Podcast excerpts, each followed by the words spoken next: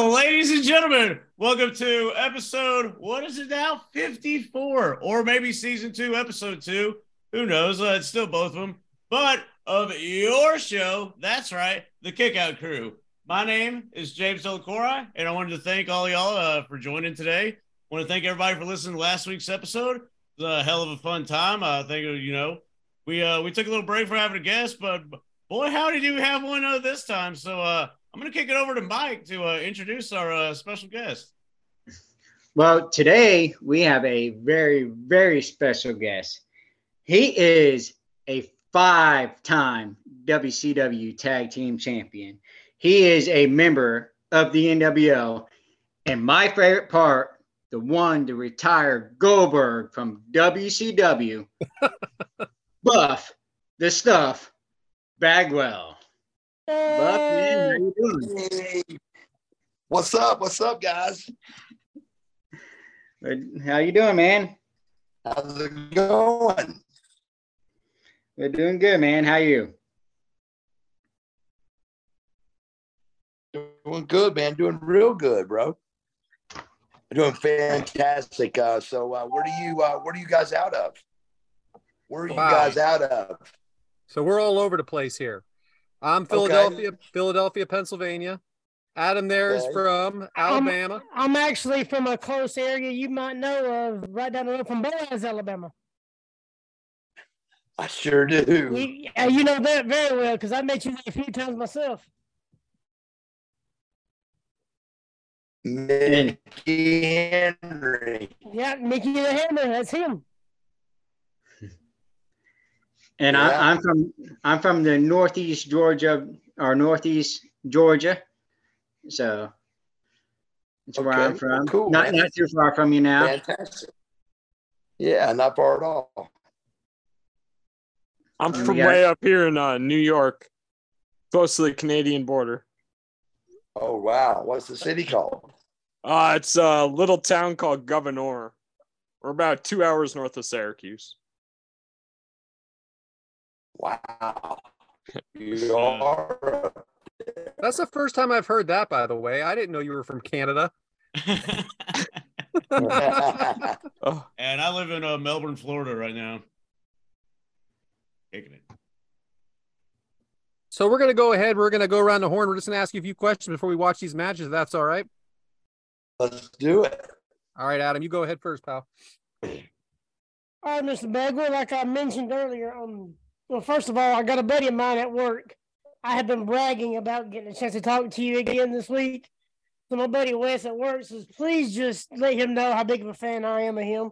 So he wanted me to let you know, my friend Wes, he's a huge, huge fan of yours. And he just wanted me to tell you how much he appreciates everything you've done from American Males all the way up to everything you're doing now. Well, Tim, I really appreciate that. It means a lot to me, and thank you very much. So I mentioned, you know, that I met you a couple of times in the Boaz, Alabama area. I was curious. I was curious how you got, how you ended up meeting Mickey Henry, and how you got involved in coming out here to Boaz. It's a good question, but you know, I got into, I was thrown into the independents, of course, a lot quicker than I think anybody thought. You know, when WWF released me at the time, it was taboo. I mean, you know, Buff Bagwell was supposed to be on the WWF and continue to be on the WWE, and I was going to be a big star and make a lot of money, and everything was going to be great, but that turned around. It didn't happen that way. So when I got to the independents, Mickey was pretty close up on the call list. Just he somehow got in touch with me and asked me to come to Boaz, this little town. And he was just a great guy, and he always took care of me. And it wasn't necessarily the money part of it. I mean, of course, I work for money, and everybody works for money. But at the same time, it was more how you get treated, and is it professional? Is it in a good place?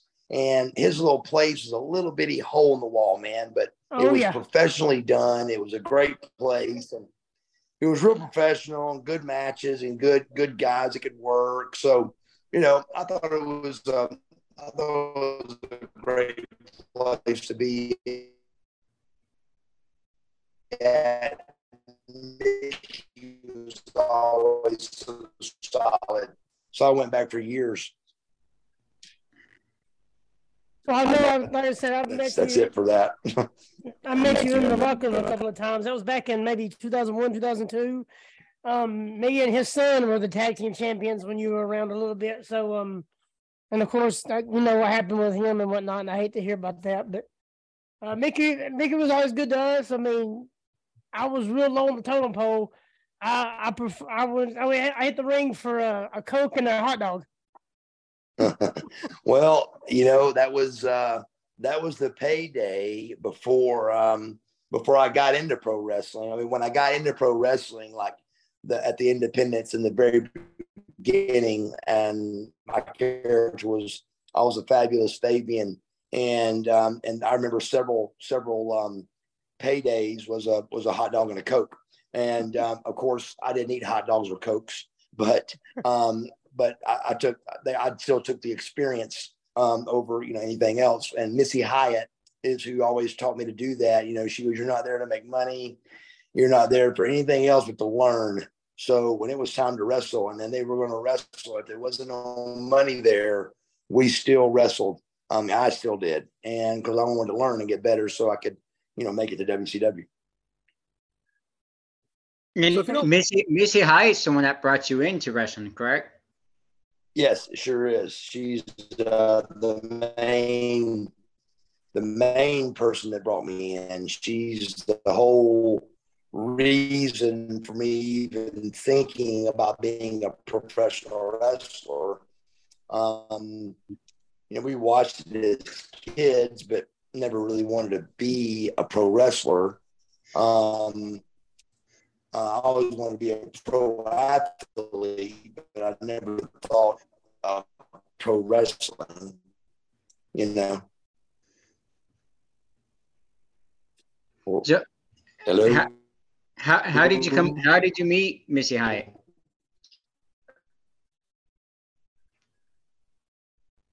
Missy Hyatt is the weirdest thing in the world.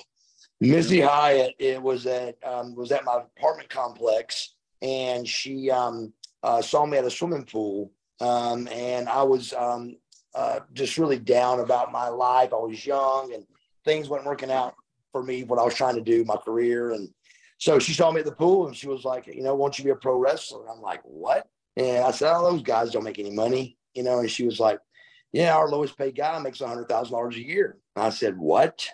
So talked to her for a few minutes. I went and got – go ahead.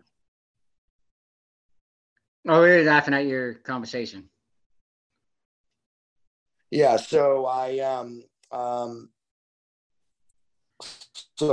went to, you know, got trained, and I got him Steve the Brawler Lawler trained me, and I went and got trained, and, you know, started with the independent circuit, and there it went. So if you don't mind, we're gonna jump all over the place a little bit with you. So if you're good with that, sure. You know, I've followed you a long time, and, you know, I loved, I guess my memory the most is you being out there with Scott Steiner and just posing and stuff like that, and him being Big Papa Pump at the time. Would you consider that the highlight of your career, being out there at that time? You know, I mean, I would say yes. I mean, I would say, you know, the Scott Steiner thing happened where, it was me and Scott Norton were together when I broke my neck. And I broke my neck in 1998. It was April 22nd, 1998. And I broke my neck on Live Thunder.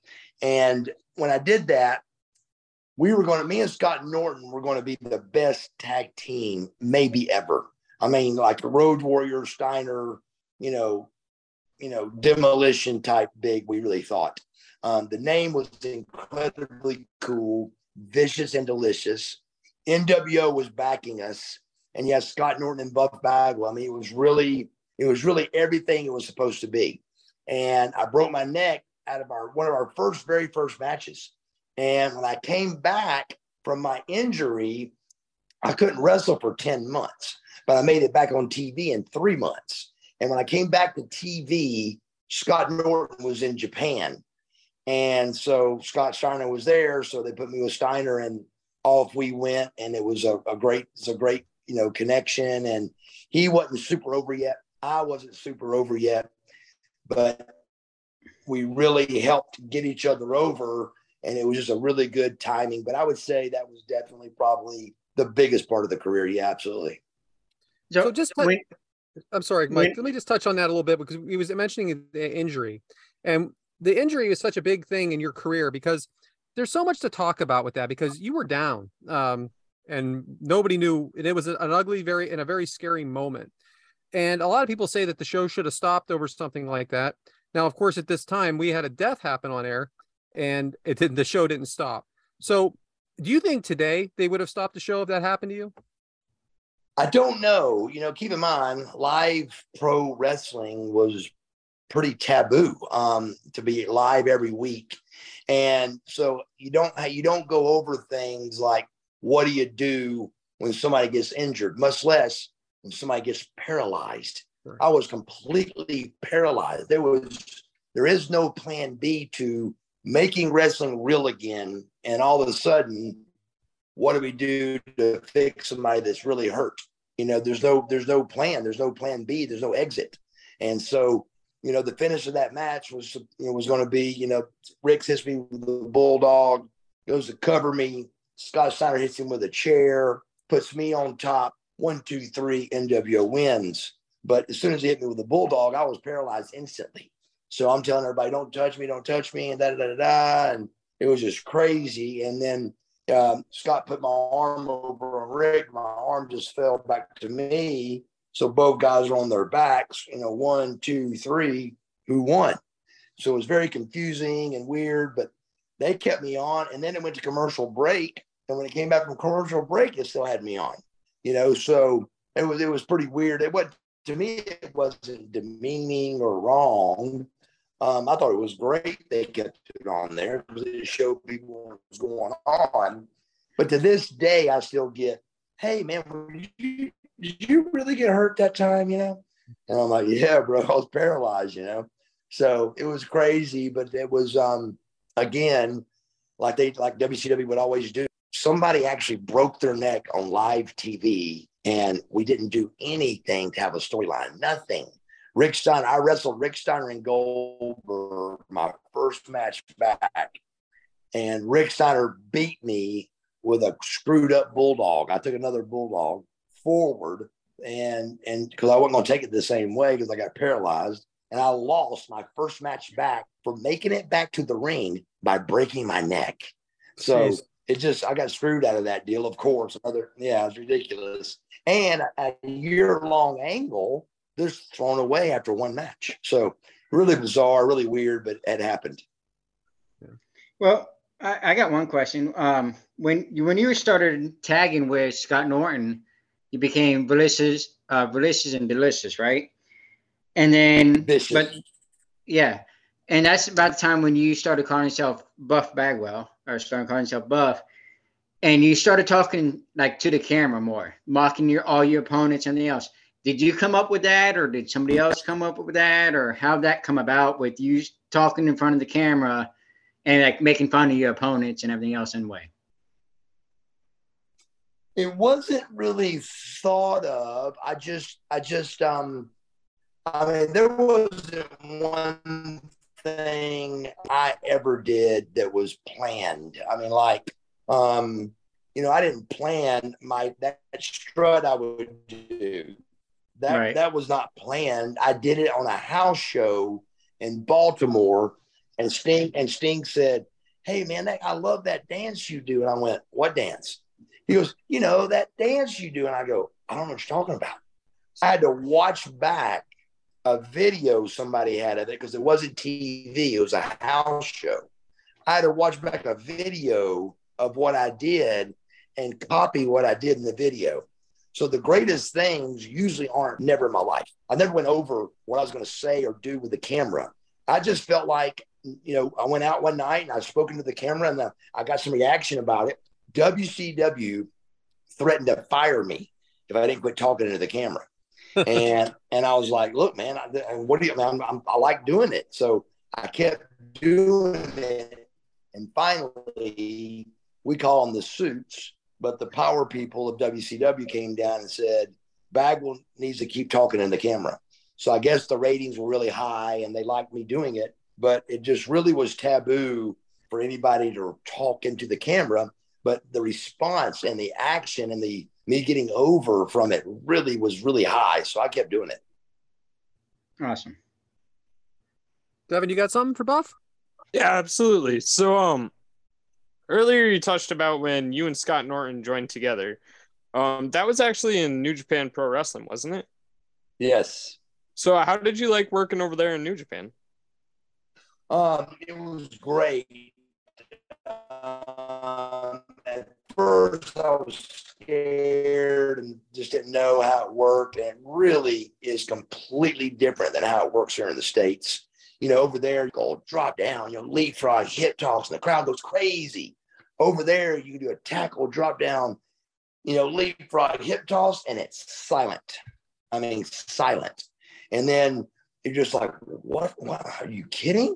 And then you can lock up with a guy and have a clean break, and the crowd goes, oh. You know, and you're like, are you kidding?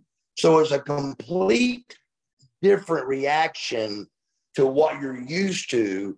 So it takes a long time to get, takes a while to get used to doing things that respond. And the way I did it was everybody, everywhere you go in Japan, they always say, hi domo. When you walk into a restaurant, you hear, hi domo, hi domo. When you leave a restaurant, you'll hear, hi domo, hi domo. If you're walking down the street and somebody bumps into you, you hear, hi domo. So I don't know, it's like a slang word. The best I could find out from it, it's like a slang word.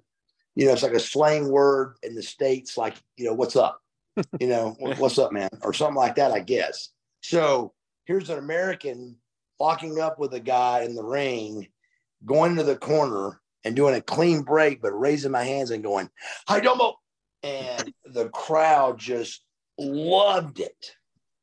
The crowd just loved it. And so the baseball is the #1 sport in Japan, and wrestling is #2.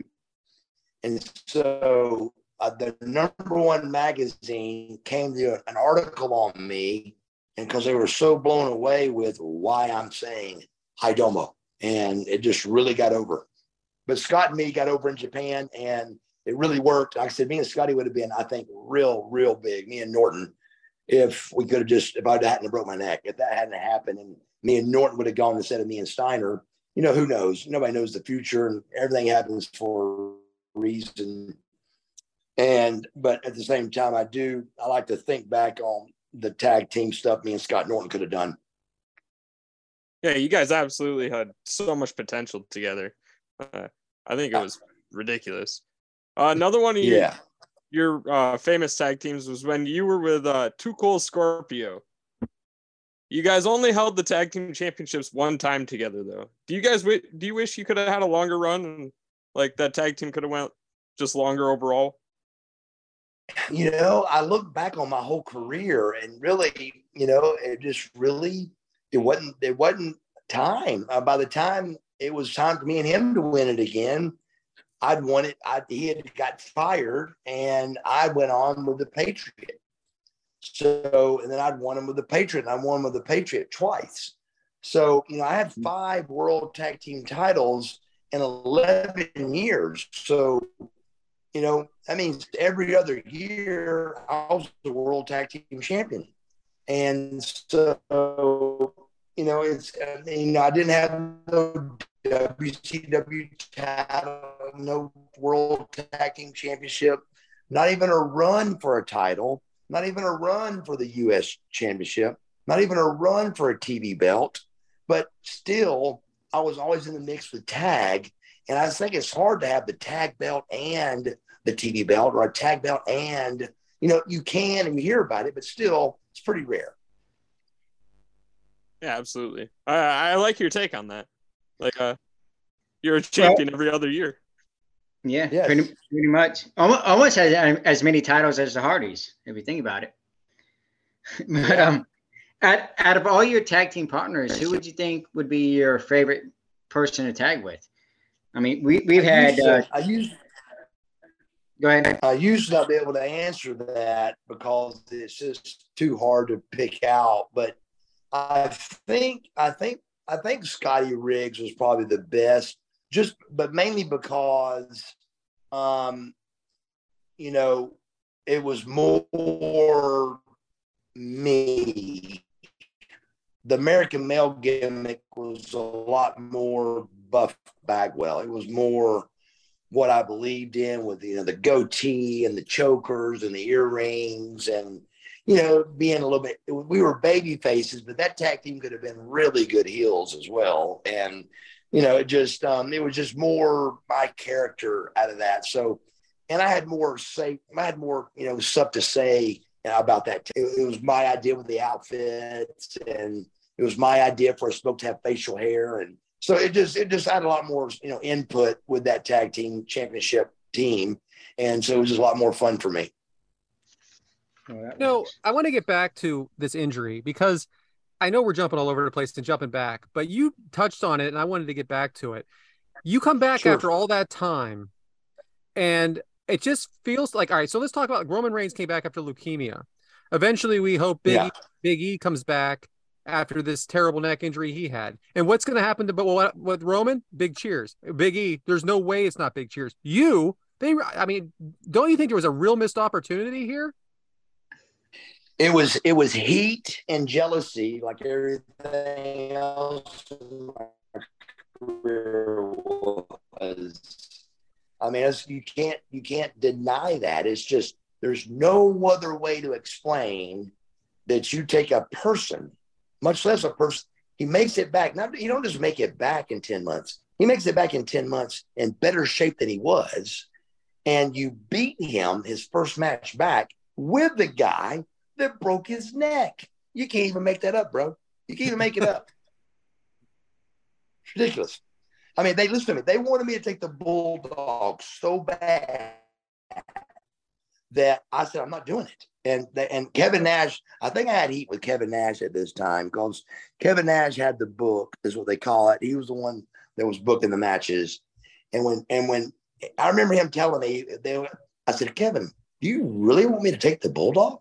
And he goes, he acted like it wasn't him, but I believe it was him. And I said, God, Rick, I said, Scotty, Kevin, I can't do that. And so they wanted that so bad that I took the Bulldog facing Rick. If you look at that match back, instead of taking the Bulldog with it away from me, I face him and take the Bulldog. It was just ridiculous. Triple H, to put it in comparison, Triple H tore his quad, and you would have thought Jesus Christ rose again. So it was just crazy how they did me. Yeah, I agree with you. Were the politics real bad? I mean, you don't have to go into detail, but were they as bad as what people say they were back then in WCW? Yeah, absolutely.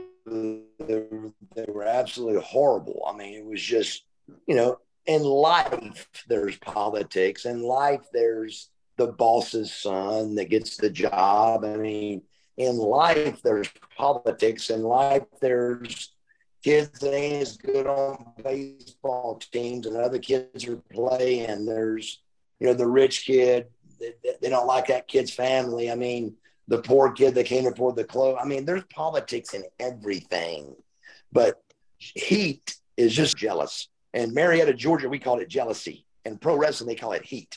So, you know, it's just ridiculous how, but it's just a silly thing that, you know, you think, you know, a guy that's in shape that works hard to make it back into the ring would be credited and be, you know, clapped and, you know, and cheered that he made it back in 10 months instead of being punished by taking a Bulldog that nobody's ever taken it that way in 100 years.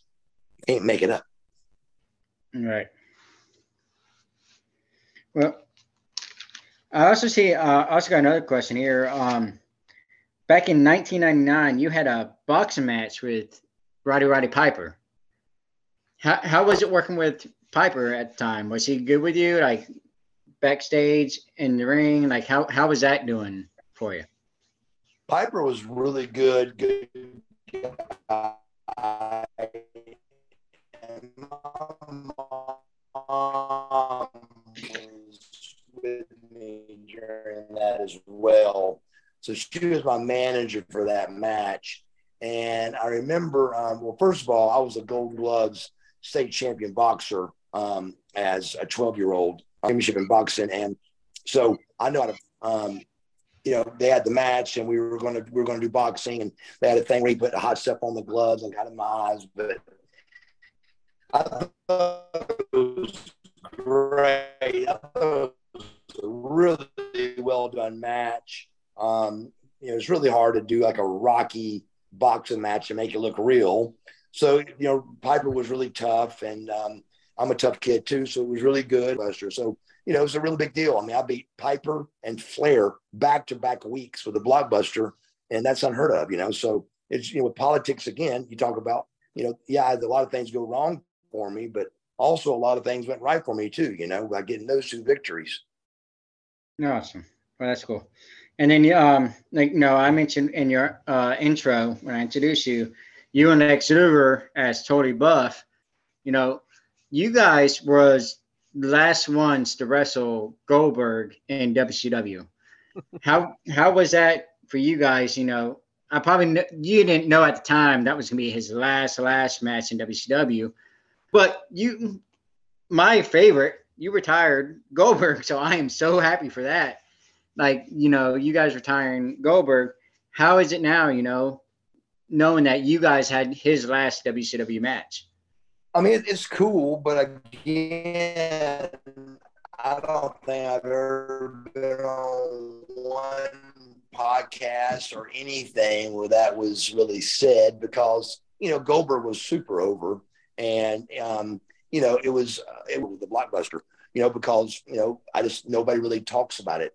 It's almost like Bill got threatened everybody's lives. If anybody ever talked about me beating him, they were going to kill him because I never hear about it.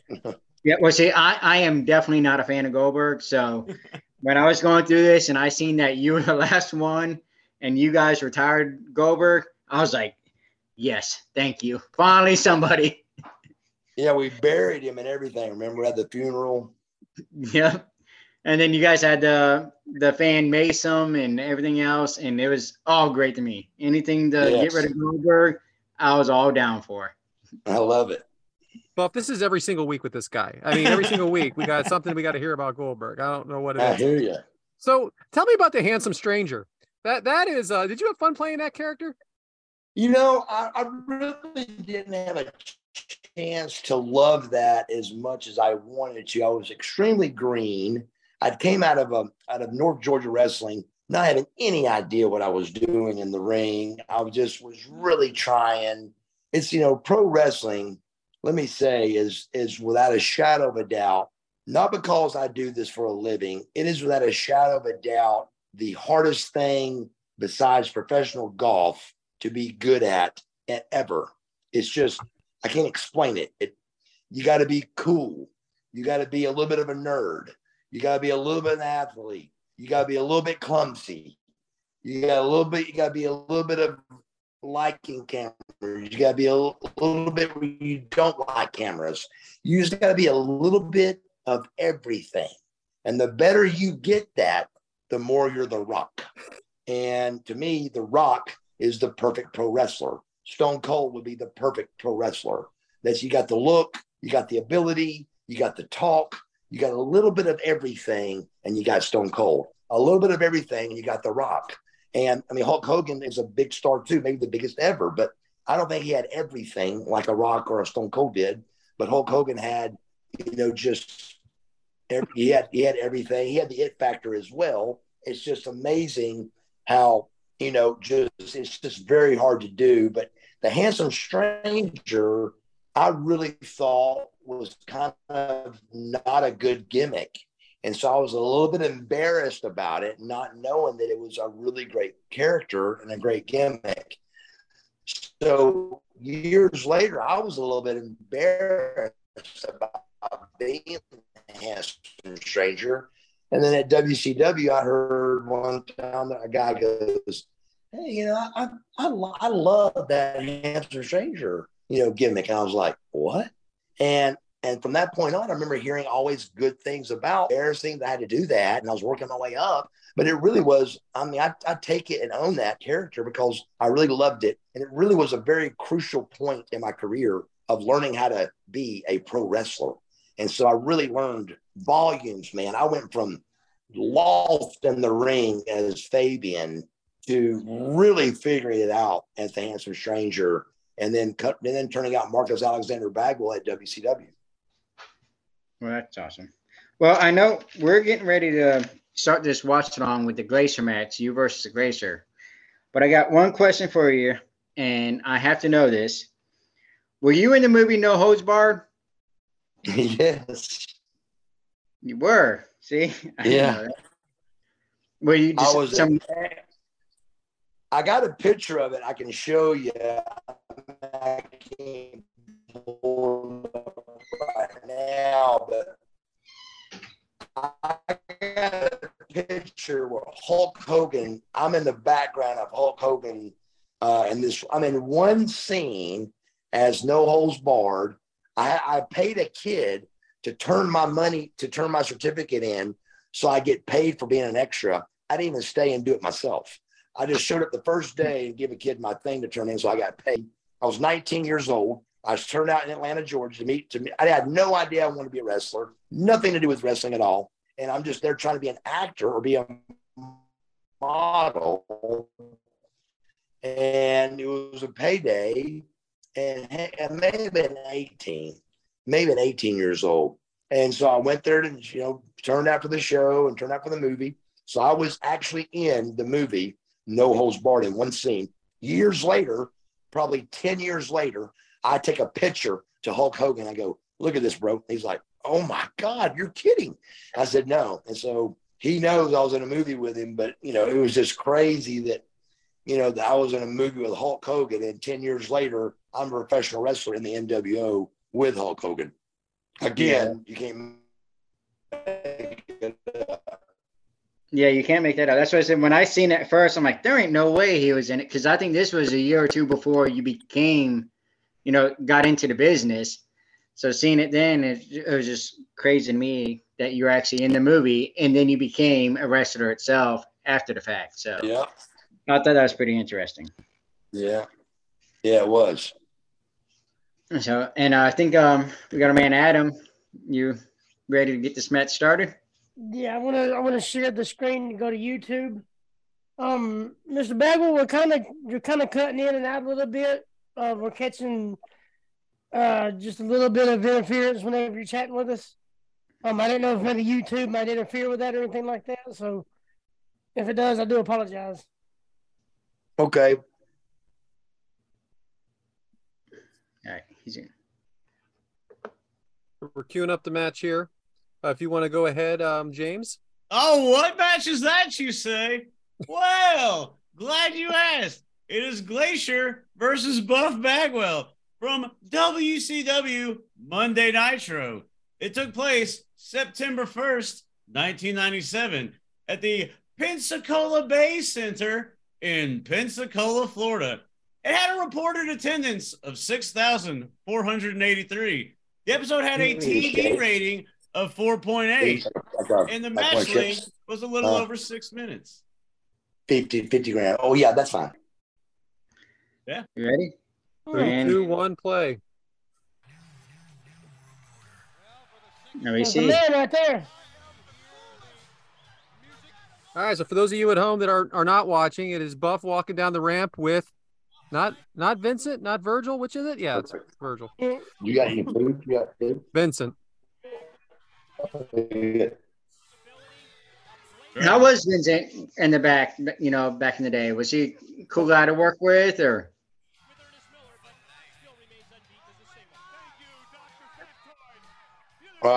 Vincent. Yes. Vincent or Glacier. Vincent. Which one, buddy? Vincent, just how was he as a person in the back? Was he, pretty cool?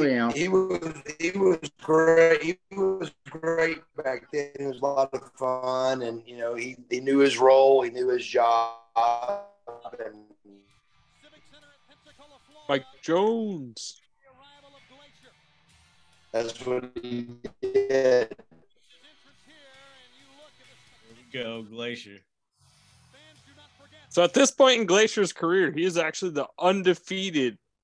This match,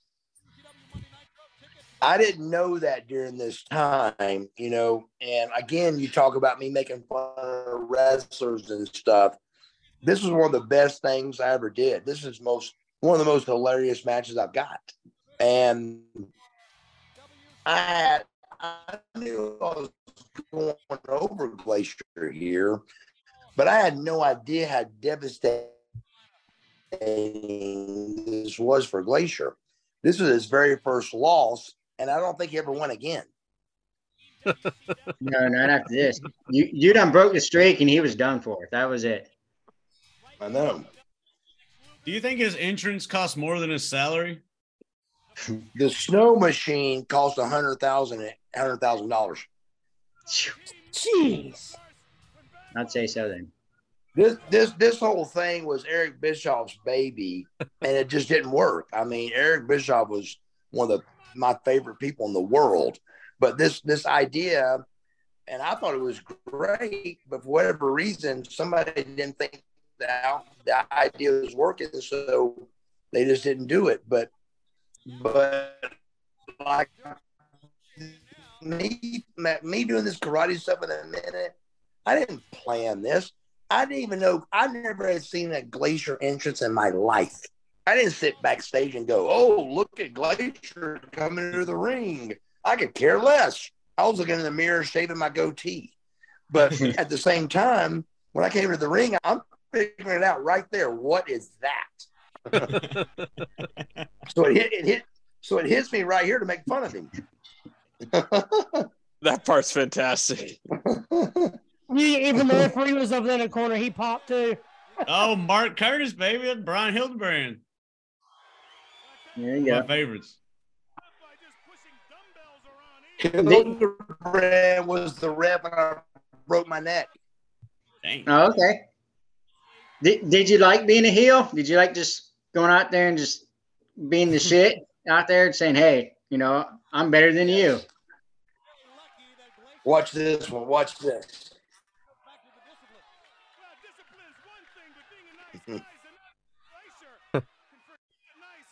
Nice tight lock up. This is a really good match. This is one of my favorites that I've seen, Adam. No, there you go. Do you think Glacier, he gets a lot of unwarranted crap because of the gimmick he played? I mean, as far as a worker in the ring, do you think he just gets a lot of unwarranted criticism? Yeah, probably. Great guy, and I thought this was a great character. Me and Glacier started together at North Georgia Wrestling. He was on a tag team called the Blazers, and I was the Fabulous Fabian. Okay. So all that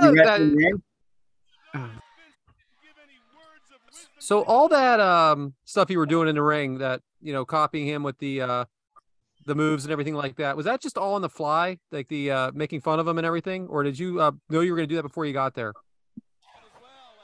Even watching it back,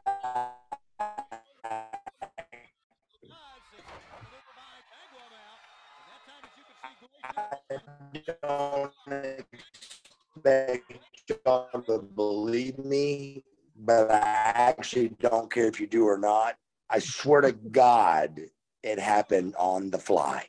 No, I have no reason not to believe you. He wanted it, but I just saw him doing it and wanted to do something kind of funny, so I imitated it. It's just kind of tough. It really is kind of hard to believe me. Yeah, but that's what makes the best reactions, though, is doing stuff on the fly, because you get genuine reactions. You can tell you're just having fun with it too, because you pop yourself and just start laughing and fall to the mat. Yeah, it's funny. So honestly, we can really tell how much you bring to this match, because we saw a Glacier match, like all of that with the ref. We saw a Glacier match with Mortis or Wrath. I can't remember which one it was. And it was really just a lot of kicks and punches. You have a lot of athletic things to go in the ring. Did you call? Were you the one calling the match? Yeah. I mean, every time you go in the back, you know, you kind of go with each other. But I can tell by the way this match is laid out, like the kick when I jumped, when he went over my head and went down low, like that was his. But the drop down leapfrog's face, a lot of this stuff looks like right out of my handbook. Well, that was a beautiful standings up kick, by the way. That was beautiful. Thank you. I love that arrogant pin. I'm a huge fan of that arrogant pin. I love it. You genuinely look like you're having fun. You really do. That was the But really, I really was having fun, but to make that come through to the camera, it's hard to do, man. But I really was having fun, and it comes across that way. Ah, Sternum first. You don't see that too often.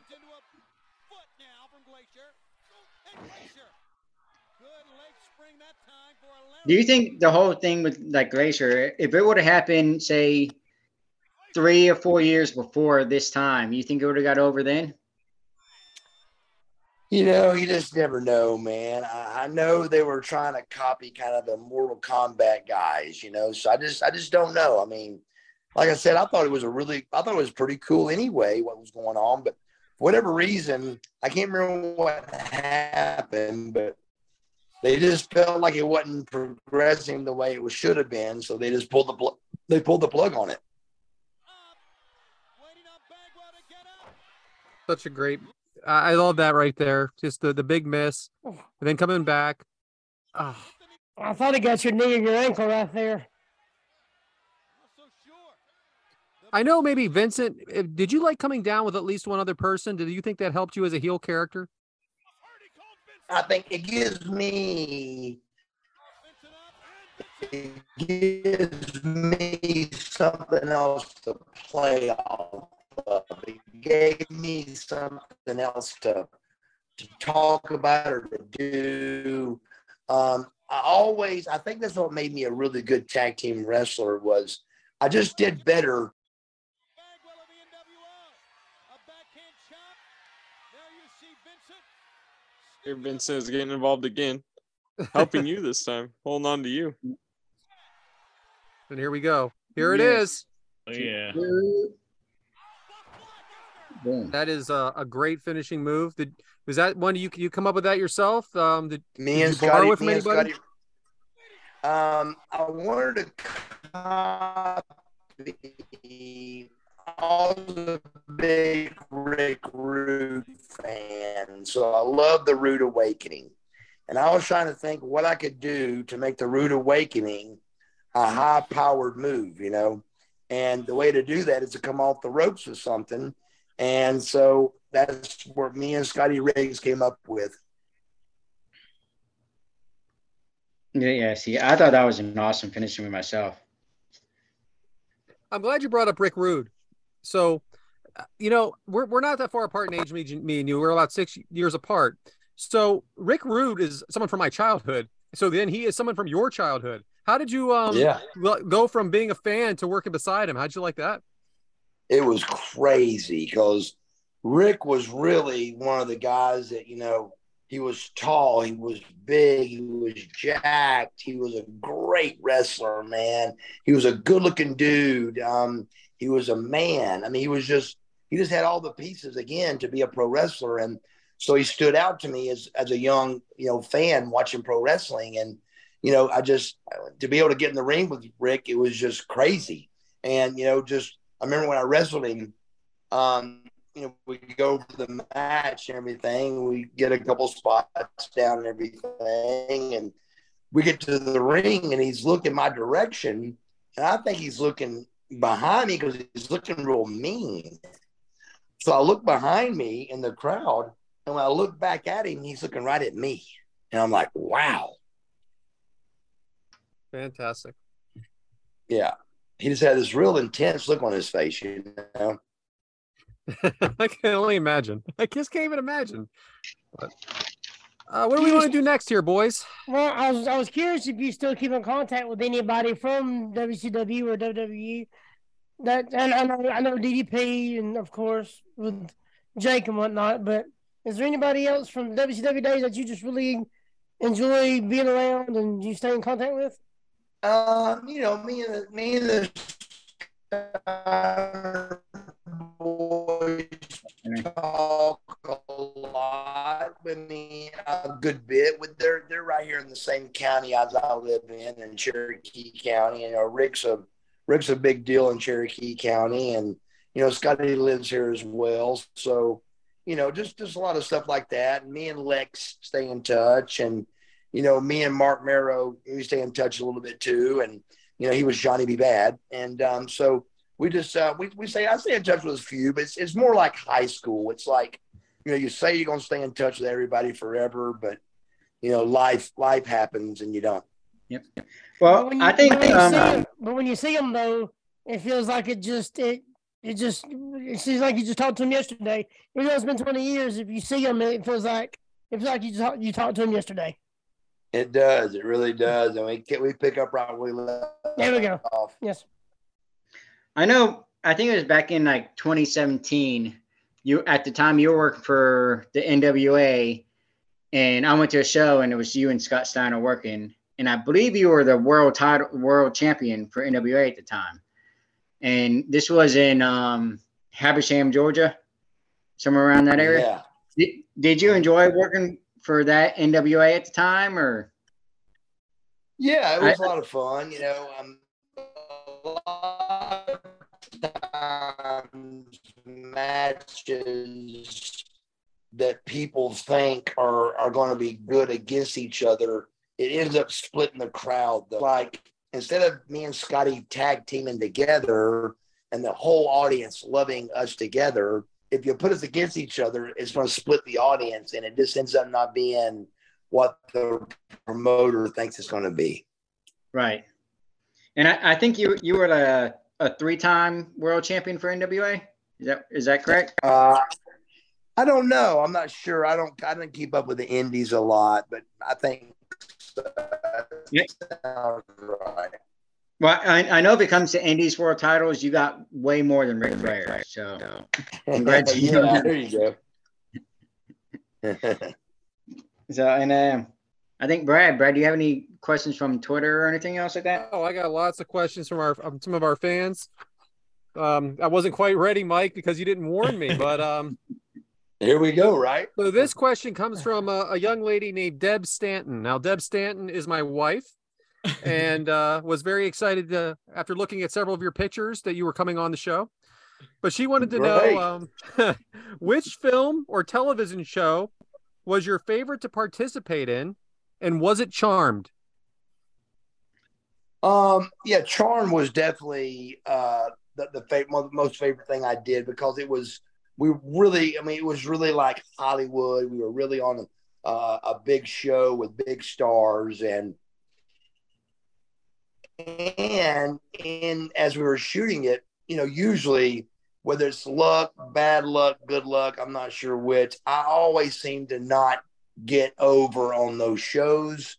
And on the Charmed episode, I didn't get beat. It was like I went over, kind of, which was rare for Buff Bagwell. And like Scotty went to hell in the ring, and Booker T went to hell in the ring, and I don't think I went down through the ring. So it seemed like I finally went over for a change. Fantastic. So I just have a couple questions here. One is, this is from Ben Jones. He's got a couple of them. We'll just start with this one. Do you have any memories from the WWA tour of Australia in 2001? He saw you there in Perth when you defeated Disco Inferno.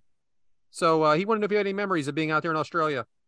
Man, Australia, every time I talk about Australia, it's nothing but great talk, because Australia was fantastic. I mean, it was just such a great trip, a great time in my career, even because, again, that was going to be another company that was going to be the big company. Luger, Sid Vicious, I mean, everybody that Vince didn't have, the WWA had. Jeff Jarrett, Road Dogg. I mean, everybody that Vince didn't have was at the WWA.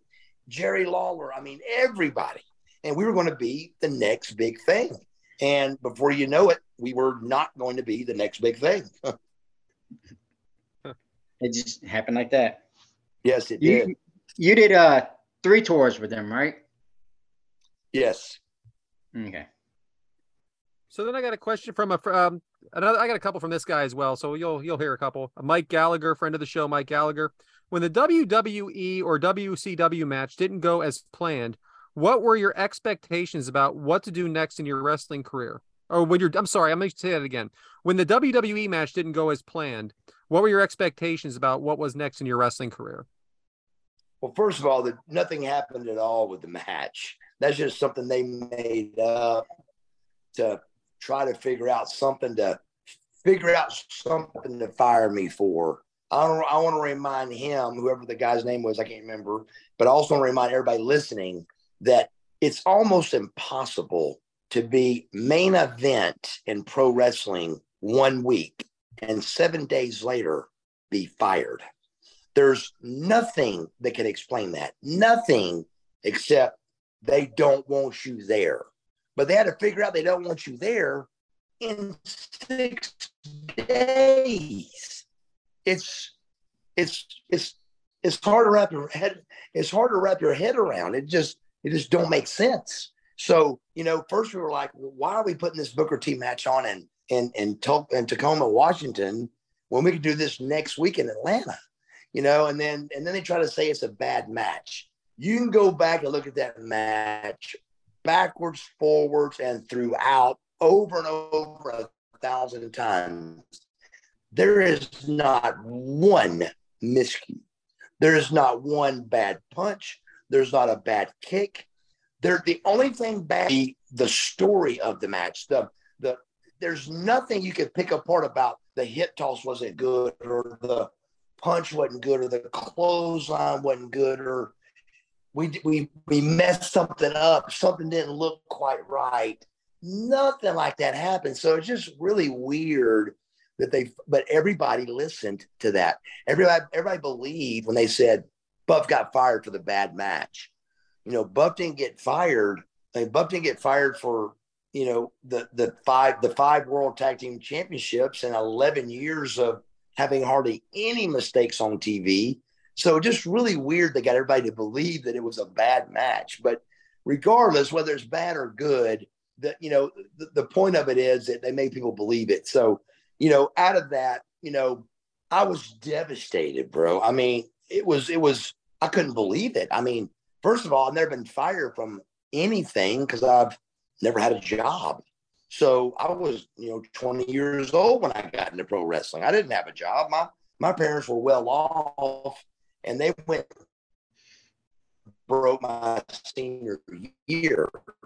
So I didn't have a job. I didn't know what it was like to work and get fired, because I was only 20. So WCW was my first job. And I was like, are y'all firing me? And they were like, no, we're releasing you. Then my hand went back up. I was like, wait a second. What does that mean? In releasing, does that mean fired? And they were like, no, if we release you, we can bring you back in 3 months. And if we fire you, we can't. Well, even at me being young and dumb, even I knew that meant it was over. So shut up, start shaking hands, continue to smile, thank everybody, and get in your Jag that you can't afford, and go drive to your $1 million home that you can't afford, because it's over. Yeah, I actually watched that match this past week, and I agree with you. There was nothing bad about it. There's no bad moves. I mean, and I didn't understand at the time either. you know, especially watching back now, it's like this is not a bad. We have worse match now on Monday Night Raw or Friday Night SmackDown than what that match. Every single week there's worse matches on there. So, I mean, in a perfect world, psychology could definitely be in that match of saying the psychology may not have been good. Maybe the heat and the comeback. If you want to get real picky about the psych is, and again, these kind of stories don't get told, but the facts are Johnny Ace was WCW's bosses. We had to answer to Johnny Ace. Pat Patterson did WWF's main event matches. He's who you went to if you were the WWF and it was time for your finish. He gave the main event finishes what you were supposed to do. The night of me and Booker T's match, Pat Patterson thought that Johnny Ace was going to give us our finish, and Johnny Ace thought Pat Patterson was going to give me and Booker our finish. Neither one of them did, so me and Booker did what we thought was right, and they didn't like the way we did our storyline,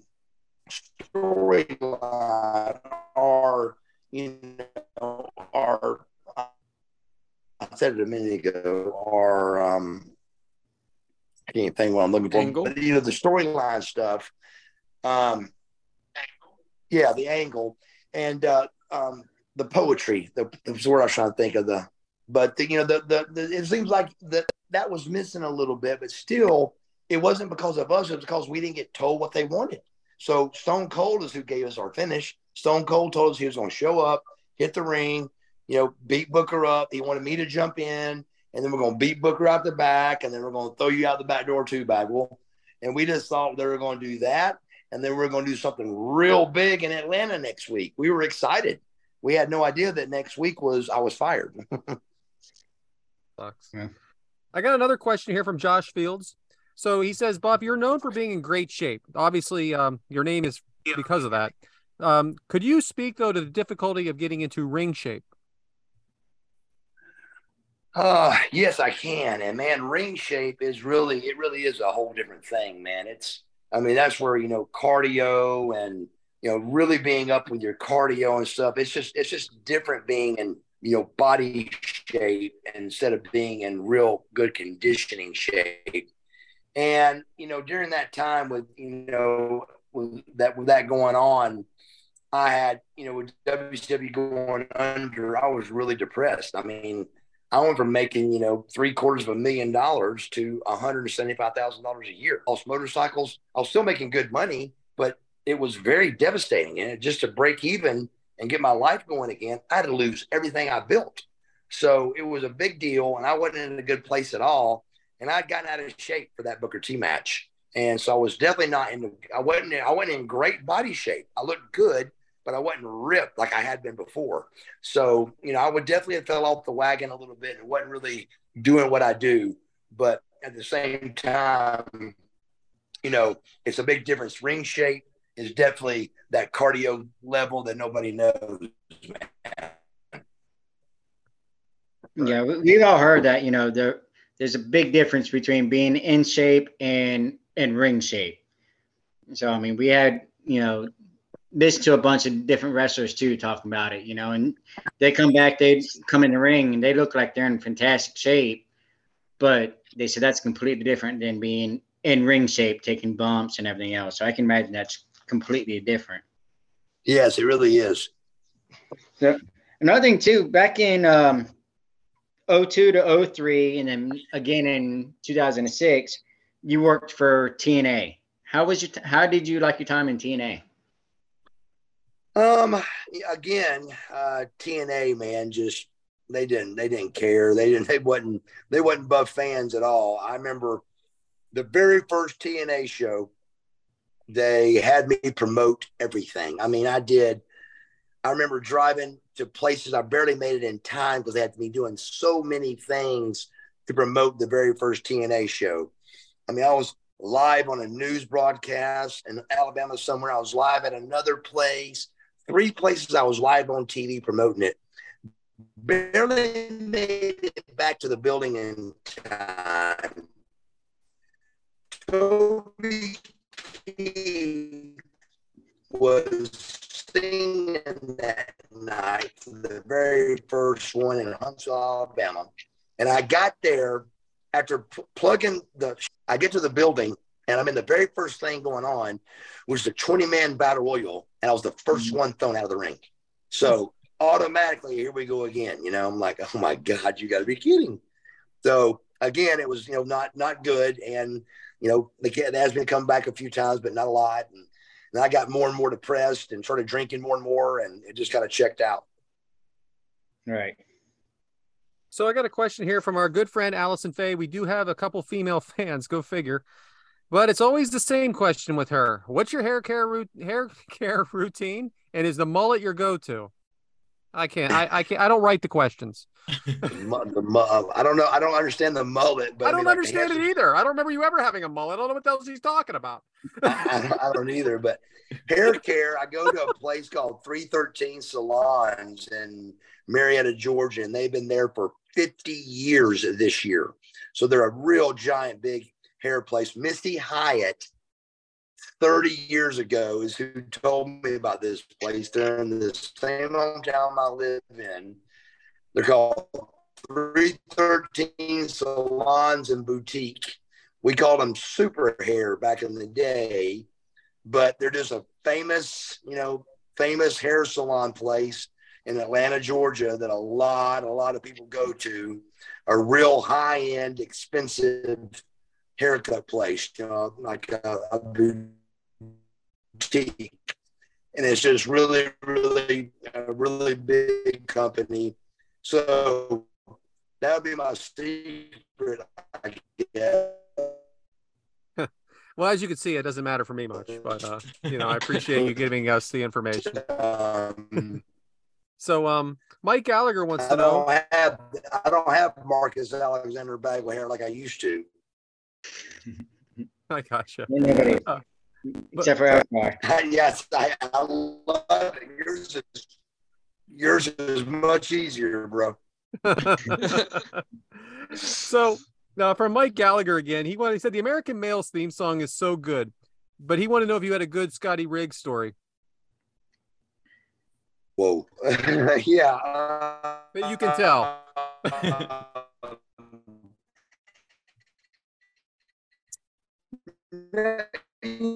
Me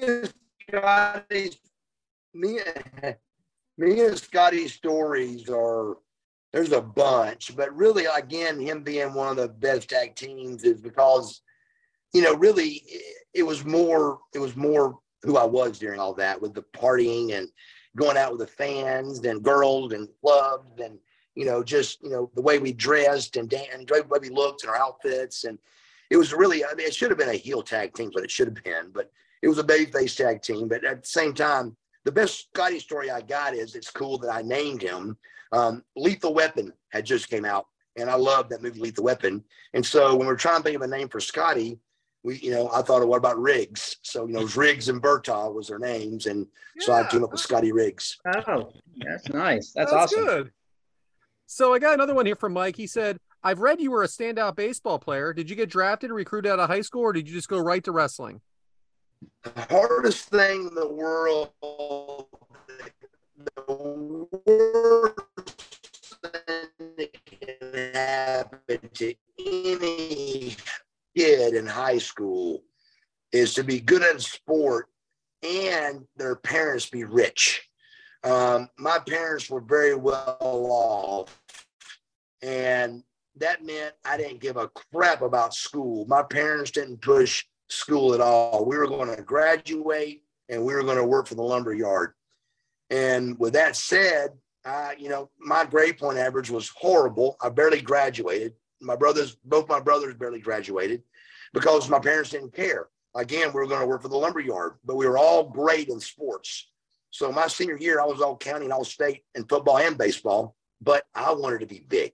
I didn't know I was going to be a wrestler. I didn't know what I was going to do. I wanted to be like a pro bodybuilder. That's what I really, truly wanted. And I tried to fit in baseball into that routine, But working out goes dead against everything to do with baseball. Your baseball swing, your baseball throw. I mean, the senior, my varsity coach threatened my life. If he caught me at the gym, he'd kill me, because working out does everything wrong with your mechanics of throwing a baseball and swinging a bat. It just really hurts you in every category. So, but I still didn't listen, of course. I still kept working out, and I played first base, and that way it didn't affect my arm. And then I could bat. I still was a good batter.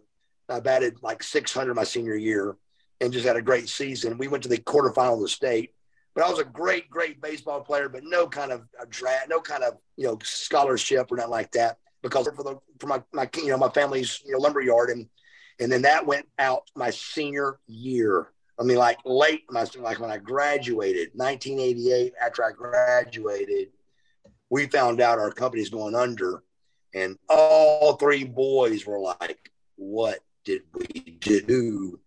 Why didn't we focus more? You know, so, you know, it can't be the Tuesday morning quarterback. So it was a little bit too late. You kind of lost your fallback plan there. I sure did.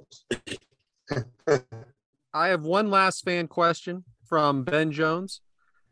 What were your thoughts on Hulk Hogan before he joined WCW, and how did it compare to once he had joined and you got to spend time with him?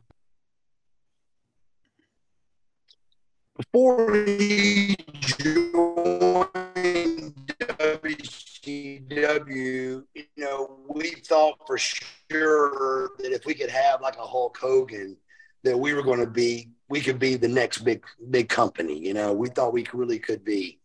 And the WWF have been killing us for years, and nobody really knew the letters WCW. Everybody knew WWF, and that bothered, you know, our WCW guys, because I was a full-blooded, you know, WCW guy. You know, so was Sting. We're the only two guys. We heard the word that Hulk was coming in. We were ecstatic that we were finally going to be, you know, something kind of big. And the very first thing Hogan was doing was we were doing a Germany tour. And the house numbers were bad. It wasn't a good turnout.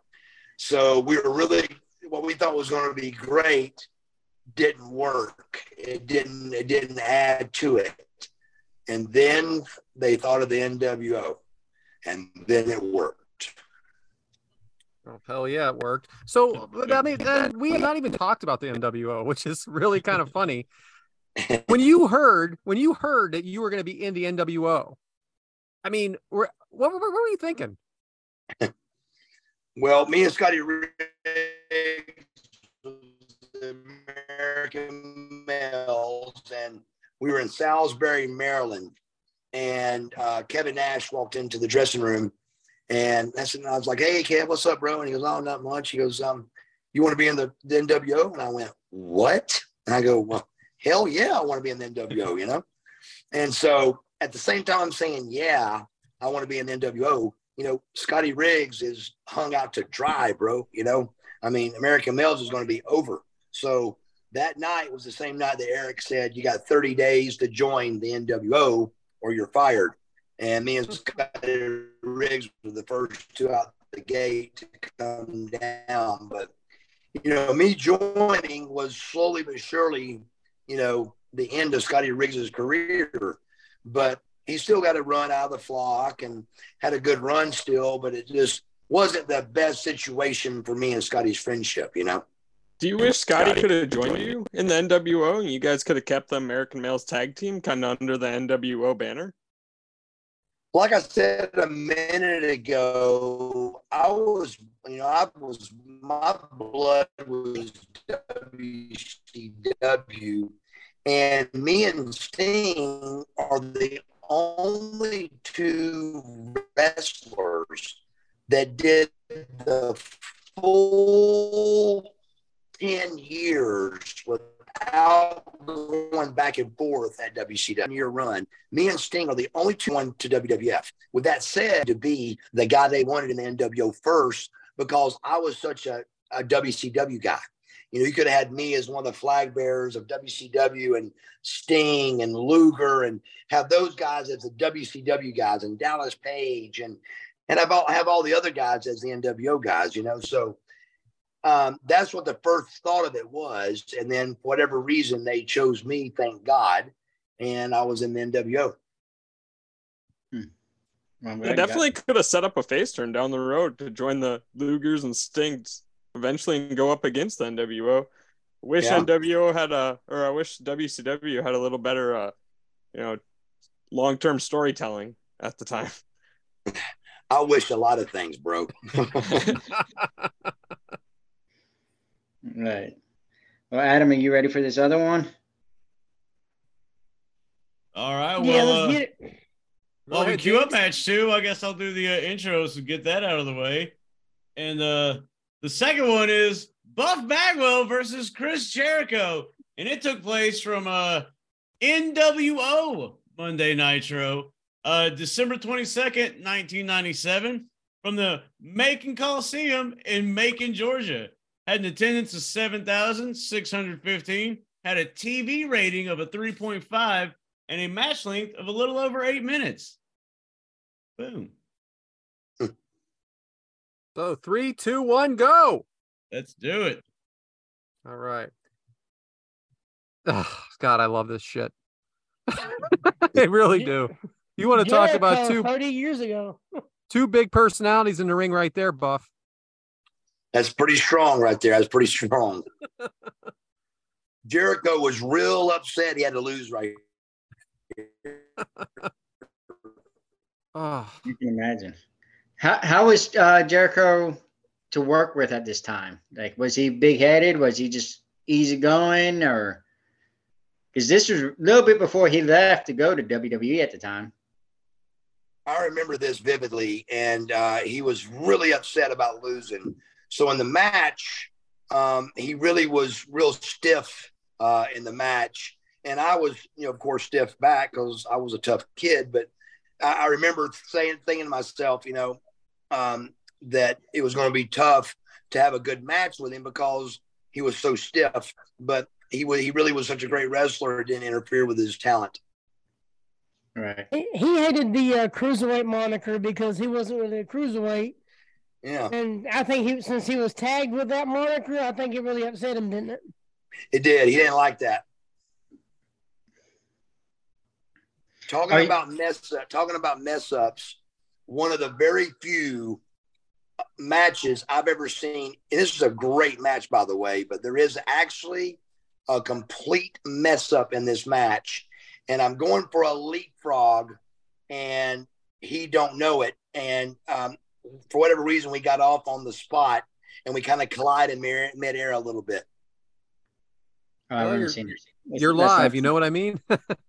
Exactly, but it's still, even live, man, I just didn't mess up much, bro. No, good for you. Good. It's good to hear. Took your job seriously. Yes, I did. Do you like working on the outside like that? I don't. You don't see that a lot from Buff Bagwell. I just didn't do it. I like to get in the ring, and and for whatever reason, we did something out here, but I really didn't do it a lot. I like to get in the ring, and the camera's hard to get to you. And it pretty much, if I was ever outside the ring, I got it back in the ring pretty quick. During this match, we had Rick Rude commentating. Yeah, yeah. So it was just crazy how earlier we were talking about how you looked up to him and everything, and now here he is commentating on one of your matches. Yes. Who do you think has the better tights game here, you or Jericho? Well, me, of course. I love those colors, man. Those colors are great. Yeah, those tights do look good, man. But that brick wall pattern we had was a real popular pattern, man. Did you come up with that gear, or did somebody else come up with it? Scott Norton was the guy that come to me with the brick wall. And I said, Scott, that's not going to last on your tights, bro. And it did. And I was blown away. And so the guy that did it got real busy with top hats, overalls, and tights. No, I missed the top hat. Oh, I forgot all about the top hat. Yeah, you can't forget about that. So you were talking about what was your favorite gear that you wore? Do you have anything anything that you thought was your best outfit that you wore? Or I mean, that outfit right there, I can tell I wore it several times in matches. I try to look different every week. But I can tell that the brick wall just had a certain look about him. It just looked so good, man. And nobody had the brick wall tights, nobody. And right. So it just really had a good look about it. And so, of course, I wore them. But, you know, later on, it got to where I'd airbrush something every week, something different. Then it was red tights. Then I tried to go to gold tights for a while and just got to try to get different tights and keep everything fresh and new, you know. It's getting close to that mistake. It's getting close to that mistake here. I go to. Yeah. Quick little rest on the center of the ring.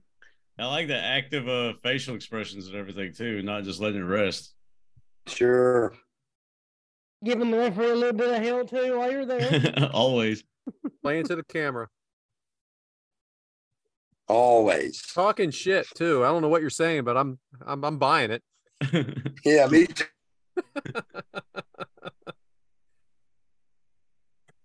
So are you watching anything today? Is there anything that you're watching, like WWE or I try to watch all of it. I try to watch all of it, man.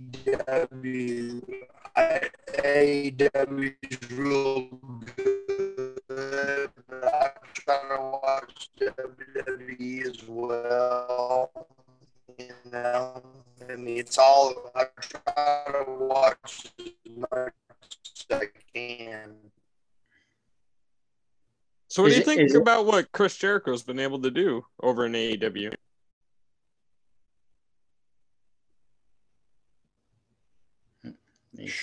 Unbelievable, man. Just really so proud of him, man, to be that big a star. And even going from right here, he was making $150,000 with us a year, guaranteed money. And he was unhappy, though, man, and because he wanted to be a star. And we were all like, look, Chris, get paid, man. What are you doing, brother, you know? And he wanted to be a star, though. So I really commend him on that. And he left. He left to go to Vince, and he became a giant star because of it. And that he did. He became a great star. I think that spot's coming right here when I shoot him off the ropes. I go to leapfrog him, but he catches me, I think. I think he kind of hangs you up on the top rope, if I'm not mistaken. We go into the top rope. You're right. Who is it now that you are most interested in when you're watching? Is there anybody specific that you see that you like watching? You know, not really, man. I just every time I watch, I try to see if a Buff Bagwell character will fit, and every time I watch, it will. Well, I can say this is a great missed elbow. I do absolutely throw myself out and do a full. That's a great miss. I mean, that's fantastic. It really is. Yeah, it was good timing on his part too to make it look like you really missed. There it is. There's that mess up. Yeah. Yep. You guys played it off well, though. Yeah, I think y'all covered it up real good. I mean, if we didn't already know to look for it, I don't think you could really tell. But that to me is like, wow, I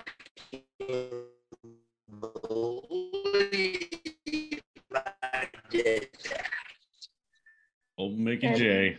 Out of that whole match, that's the one thing that probably sticks out the most to you, ain't it? Oh, absolutely. Yeah. Well, I can say, with all this, like you're saying, like another Buff Bagwell, the only one that is, that has the arrogance, I guess you can call it, would be Devin's favorite wrestler, Sammy Guevara. Man, he's taking words out of my mouth.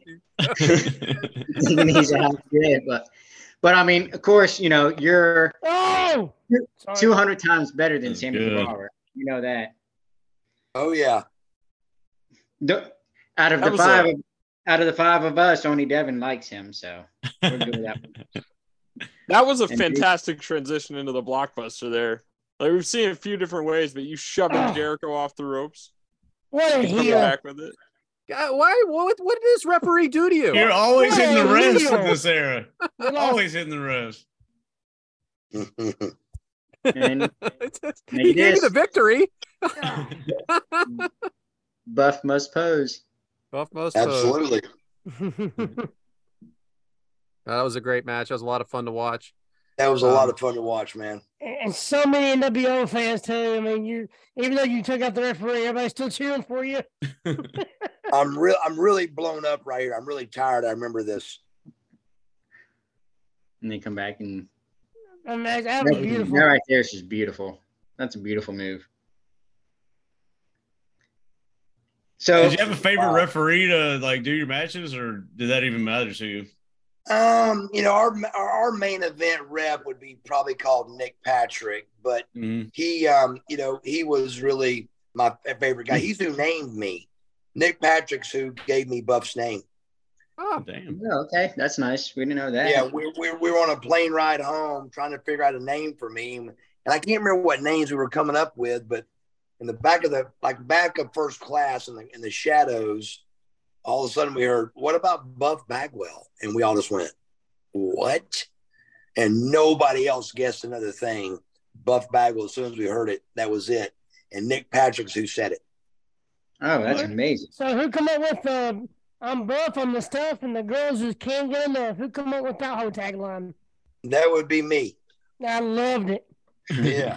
It so that whole name transition actually came in between the two matches that we covered there. Because the first match you were introduced as Marcus Bagwell, and the second one you're introduced as Buff Bagwell. Really? Yeah. So from September to December there. Even I don't know the timeline of really when I brought Buff out. I just knew I was wanting the Buff character, but I always put it the Buff with the top hat, but I don't think it was. I think I was Marcus Alexander Bagwell with the top hat, I think. Yeah, it was mainly right when you turned to NWO is when you started being Buff Bagwell. Right after you turned that. But I got one more thing. You know, here at the Kickout Crew, you know, we just had WrestleMania. So we had a thing called Cockomania. This guy. Cockomania. So for, almost next WrestleMania. Event, this is going to be our last one for it. Oh, okay. For our main event, we're going to have a 1997, 1998 Buff Bagwell versus anybody on the main roster right now. Who are you going against? And of course, you're winning. Gosh, that's so hard, man. I don't know. I think whoever this guy likes, the AEW guy. Sammy Guevara. I like him or Cody Rhodes. There you go. No, there you go. Cody. We're only accepting the Cody Rhodes answer. Both are great picks. I thinking about AJ Styles. I was thinking of Braun Breaker, you know? Hey, that would be a great one, man. Oh. The Steiner's boy. I mean, that'd be fantastic. Good story. The story's already told. Yeah. It really is. I mean, he broke my neck. I mean, we finally could get the 2-year-long run we wanted out of that breakneck. There you go. True. That'd be a long time coming.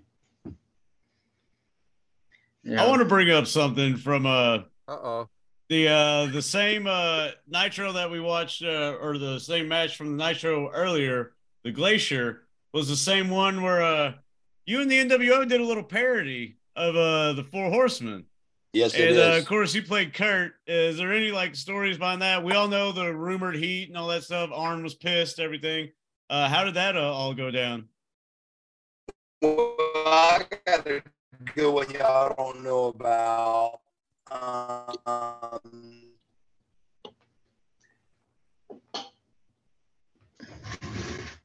You know, Arn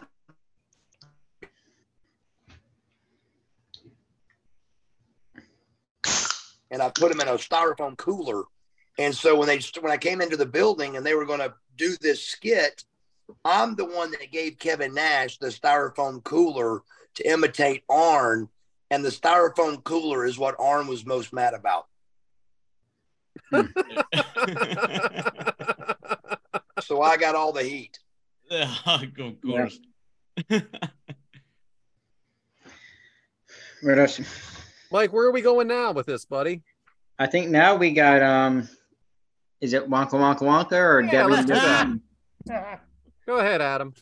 All right, so Mr. Bagwell, I do a thing every week where I like to pull up a couple of dad jokes, and there's sometimes they're the most corniest dad jokes, and some of them actually get a good pop. So I was, for one, I was going to see if maybe you had one or two. That's always a good one for you, or maybe you have a favorite. That's just a good old, just corny dad joke. Do you like to tell people? Yeah, I don't have any dad jokes, but all my jokes, I don't think I could tell them online. I mean, on the front, they're pretty rough. Oh, this is not a PG show. Yeah. Well, so I got a couple of corner ones wrote down. I usually do about 3 or 4 a show, and this one kind of caught my attention. It says, "What does a baby computer call his father?" Data. Data. Data. That's the reaction we have as well. Data. What was say? Do that whole thing again. It says, "What does a baby computer call his father?" Data. Wow. That's deep. When you got to explain it twice, that's how you know it's a really good joke. That tells you there, right? Yeah. Welcome to our world. So how do pals stay up to date on all their news? How do what? Cows. How do cows stay up to date on all their information? Cows. Okay. How? They read a newspaper. A newspaper. Man, these are the worst ones I've ever heard. You're flying on this one. Wow. I know. I hope there's not a stand-up routine that needed here because it's not good. Not only is this bad, someone stole his gimmick, and there was a whole thing about it. 2 idiots going at it for about a month and a half. About dad jokes. Yeah. Who cares, right? Yeah. Yeah. I know what the cows were saying. Who cares? And so I just found out that I'm colorblind. The news come out of the blue. Oh, never mind, purple or red. I don't know. It come from somewhere. Oh, my God.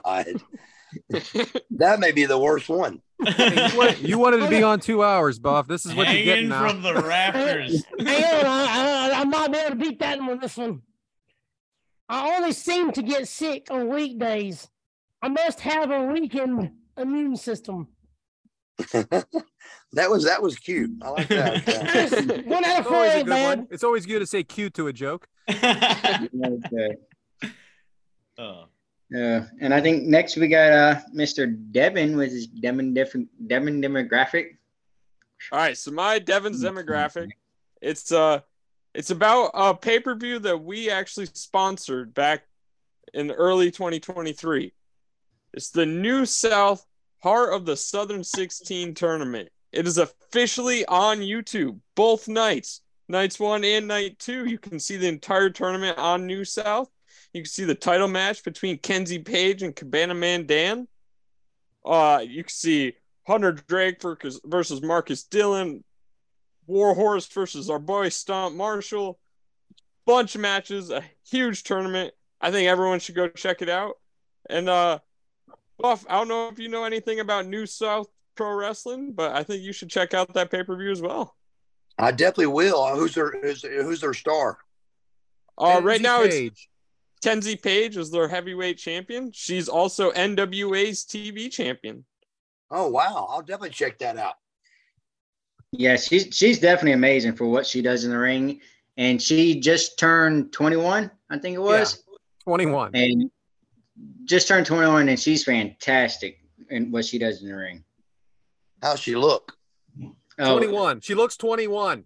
And she's a 10 out of 10. Every time I look at her, I feel guilty about it. You know what I mean? My daughter's 8. My daughter's almost 19. You know what I'm saying? I can say she's a 10 out of 10. You say I don't know. I just feel guilty.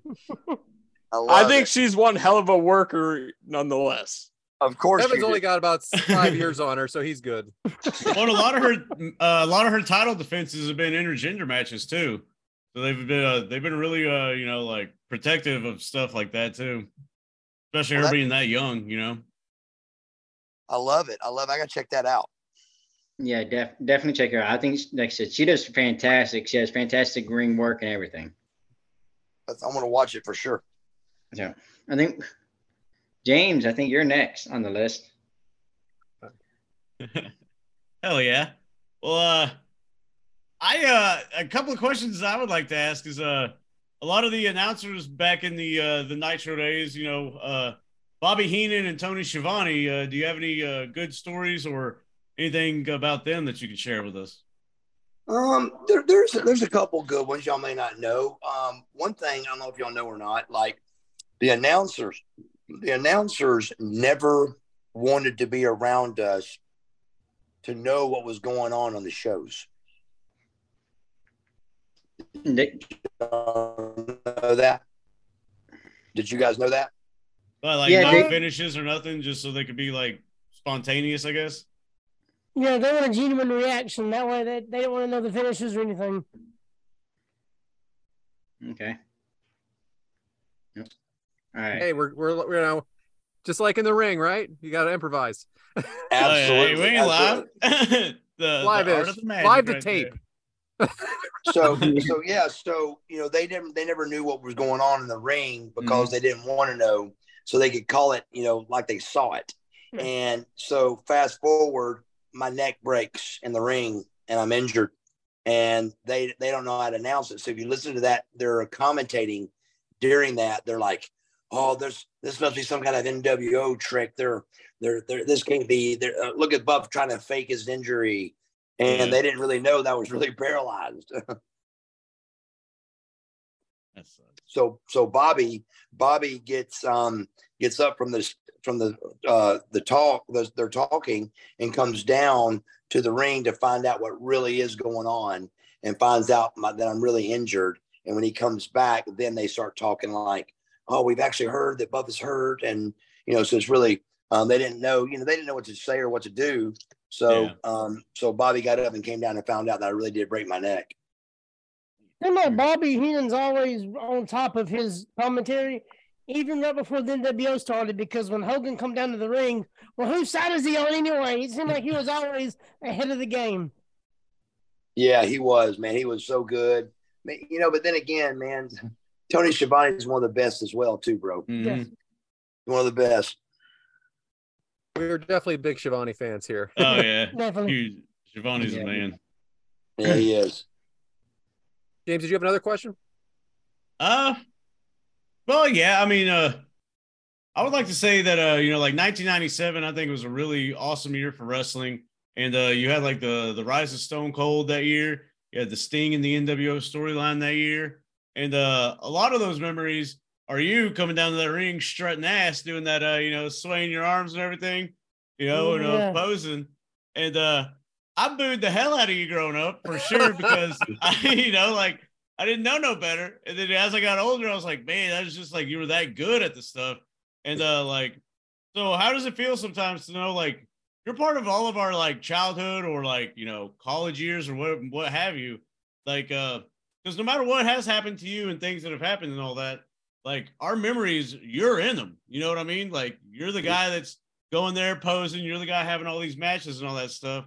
So do you ever get like, do you ever sit back and just kind of realize like, I was on TV for millions. I mean, this is like the big boom, like 6-point ratings, 9-point ratings, shit like that.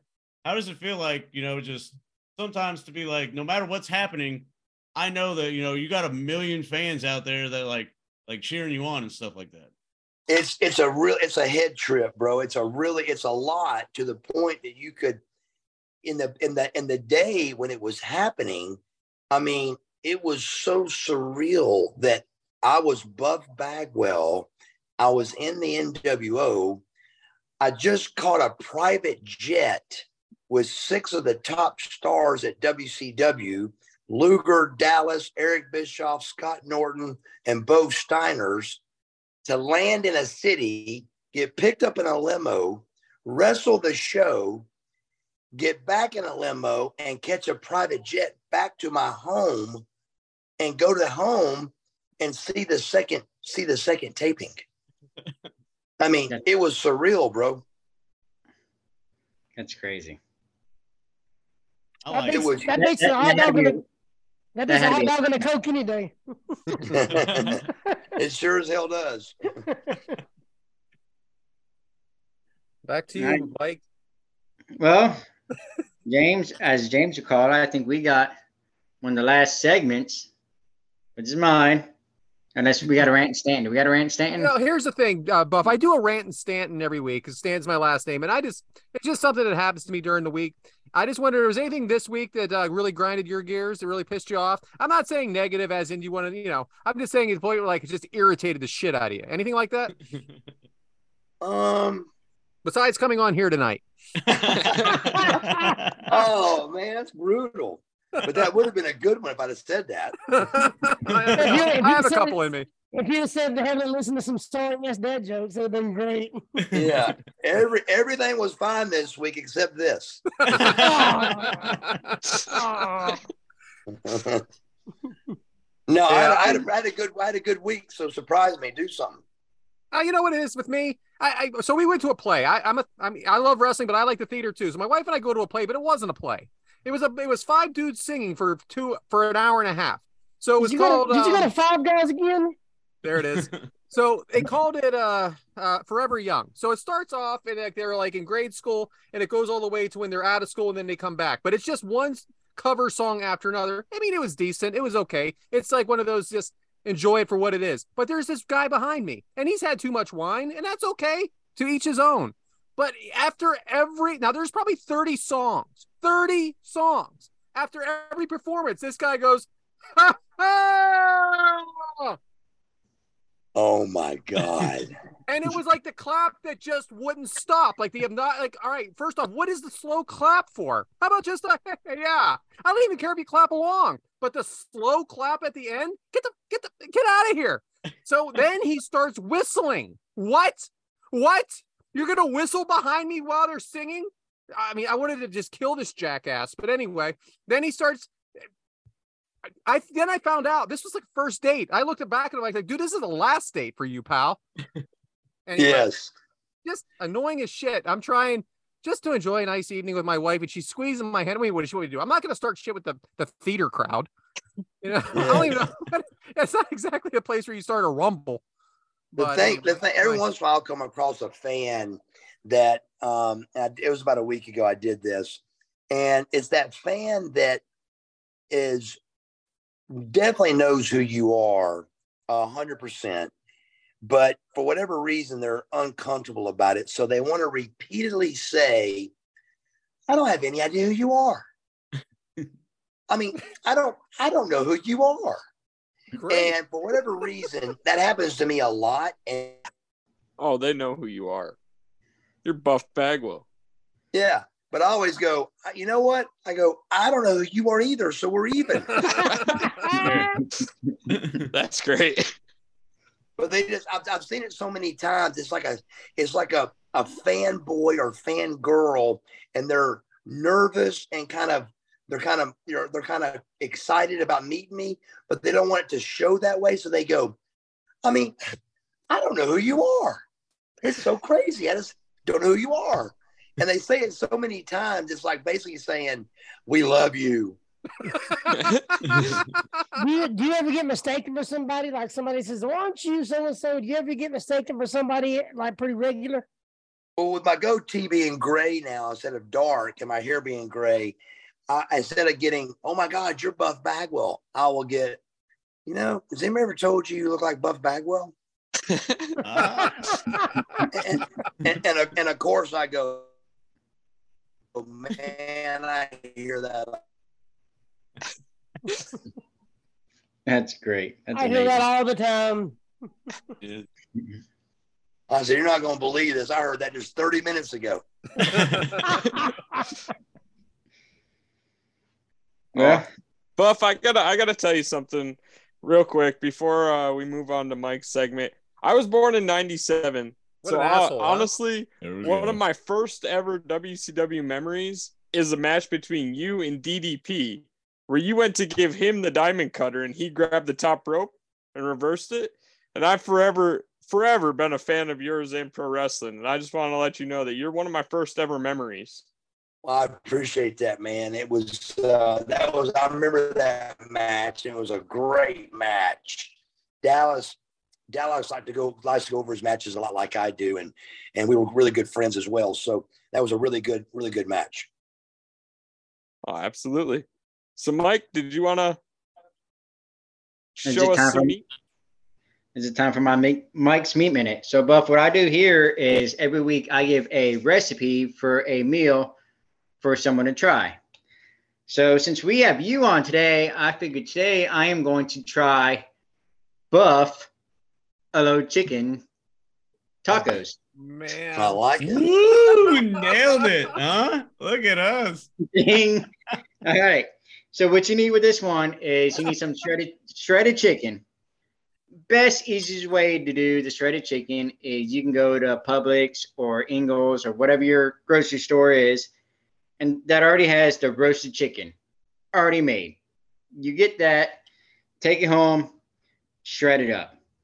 Then you need some tortilla shells.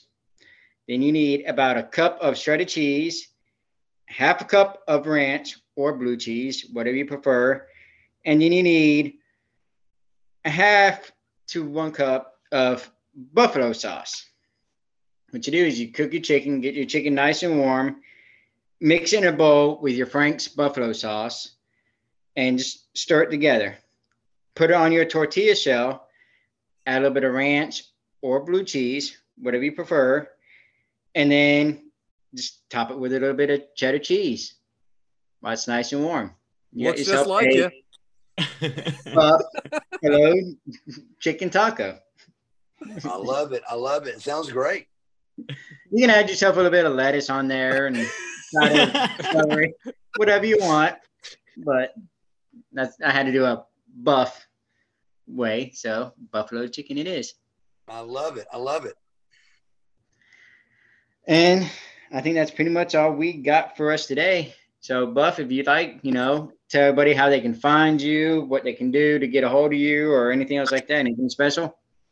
Yeah, well, first of all, I want to thank you guys so much for having me, man. I thought it really, really did well. The Kick Out crew, you guys were great. I love your name. I thought it was fantastic how y'all did it. I've never done a podcast with this many voices involved, and I like how y'all do it. It was really well done. I love watching my matches and talking about them because I don't get to do that a lot. So I've really had a lot of fun watching that Glacier match and remembering back and remembering that was the same night that we did the infamous, Four Horsemen skit, and I was Kurt Angle, and that was in Pensacola, Florida. And it was just a really good memory, and the Jericho thing too. That was a great memory, and just two really good matches. And, I can't help but say this. I forget sometimes of how great I really was in the ring, bro. And I was. You definitely were. Really good at this. And I had a great time. Doing it. And I just figured it out at it. And I had the right people to show me. Arn Andersons and Rick Rudes and Bobby Heenans and Stings and Lugers. I had the best of the best teaching me. So out of it came a great wrestler, Marcus Bagwell, and so I just had a blast doing what I did. And it's great to see guys that can love what I did and respect what I did. So thank you guys so much. And at the same time, the way to get to me is marcusbuffbagwell.com. Marcusbuffbagwell.com is my website. When you go there, that gets you to all my platforms, Twitter, Facebook, Instagram. And at the same time, it tells you what my schedule is. If you want a picture, if you want a DVD, anything you want about Marcus Bagwell can be found on marcusbuffbagwell.com.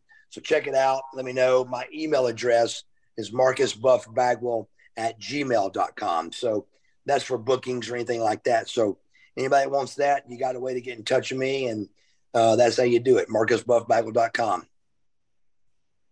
Awesome, man. Now, Devin, you want to give it away? What? What am I giving away? Sorry. Shoot over to James. James, you got anything for us? Well, our little like mantra here on the show is like, you know, when life gets you down, just kick out at two. And, you know, that's kind of how we live life. You know, of course, life's going to get shitty at points, but hey, you know, you're the one that has the power to kick out at two. They're the ones that are just, you know, laying on top of you, maybe grabbing your tights. Fuck that. Kick out at two, baby. Throw that shoulder. You know what I'm saying? Kick out at two. Kick out at two. I love it. Yes, sir. That's what we do, you know. Your show. Hey, is that a flare robe? Yeah. That's a flare robe behind you? Well, it's when they did the legacy belt thing, like it came with the belt. That's cool, though. Yeah. It was a good, great friend of the show gave it to him. James Sorensen, but great friend of the show gave it to him. Can you believe that? That's great. What a popular guy. Pretty dope. Yes. Nice. That's pretty much all I got. Well, thanks so much, really guys. Appreciate you coming on. No, thank you. Thank you for it was our pleasure. It really was a lot of fun, man. You guys know where to get me next time. If you want me for anything, I'm a phone call away. So you guys have a great night. I really appreciate it, man. Oh, yeah, you too. Thank you so much, Mr. Bagwell. Thank you guys later. Later. Bye-bye.